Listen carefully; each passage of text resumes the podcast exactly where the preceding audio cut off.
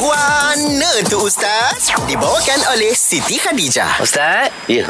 Ni ada tanya dekat WhatsApp kita Ustaz. Hmm. Boleh ke kita ceritakan dedahkan aib orang untuk tujuan orang lain ambil pengajaran? Ya, benda ni kadang-kadang uh, berlaku dalam media sosial kan. Hmm. Uh, dicerita apa ke orang, dia ada buat sekian-sekian-sekian kan. Hmm.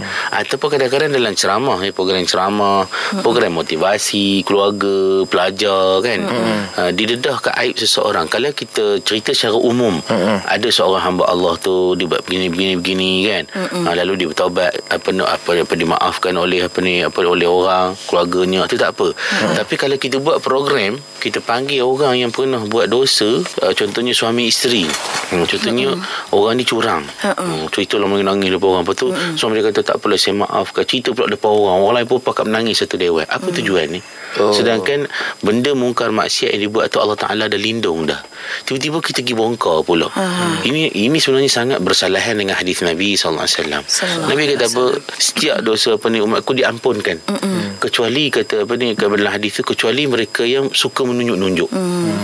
Lalu siapakah yang suka menunjuk-nunjuk ni? Orang yang suka menunjuk-nunjuk ni kata Rasulullah ialah orang yang dibuat satu dosa, kata Nabi sallallahu alaihi wasallam pada mm-hmm. satu waktu malam, dan Allah Taala lindung dia. Lindung aib dosa dia, orang tak tahu, tiba-tiba besok dia cerita ke orang.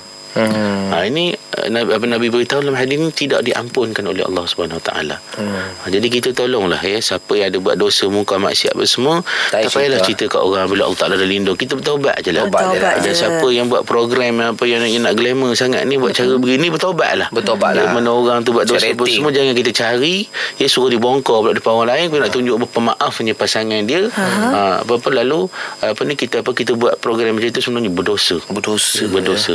Ha, jangan jangan buat, buat ya, kerja begitu ya. Lah. Eh, tak eh, boleh. Kecuali kalau benda tu umum, cerita fulan bin fulan, kita lindung dia punya identiti apa semua, itu tak apa. Okay kita lah. Ambil pengajaran. Okay. Allah Ta'ala. Terima kasih Ustaz.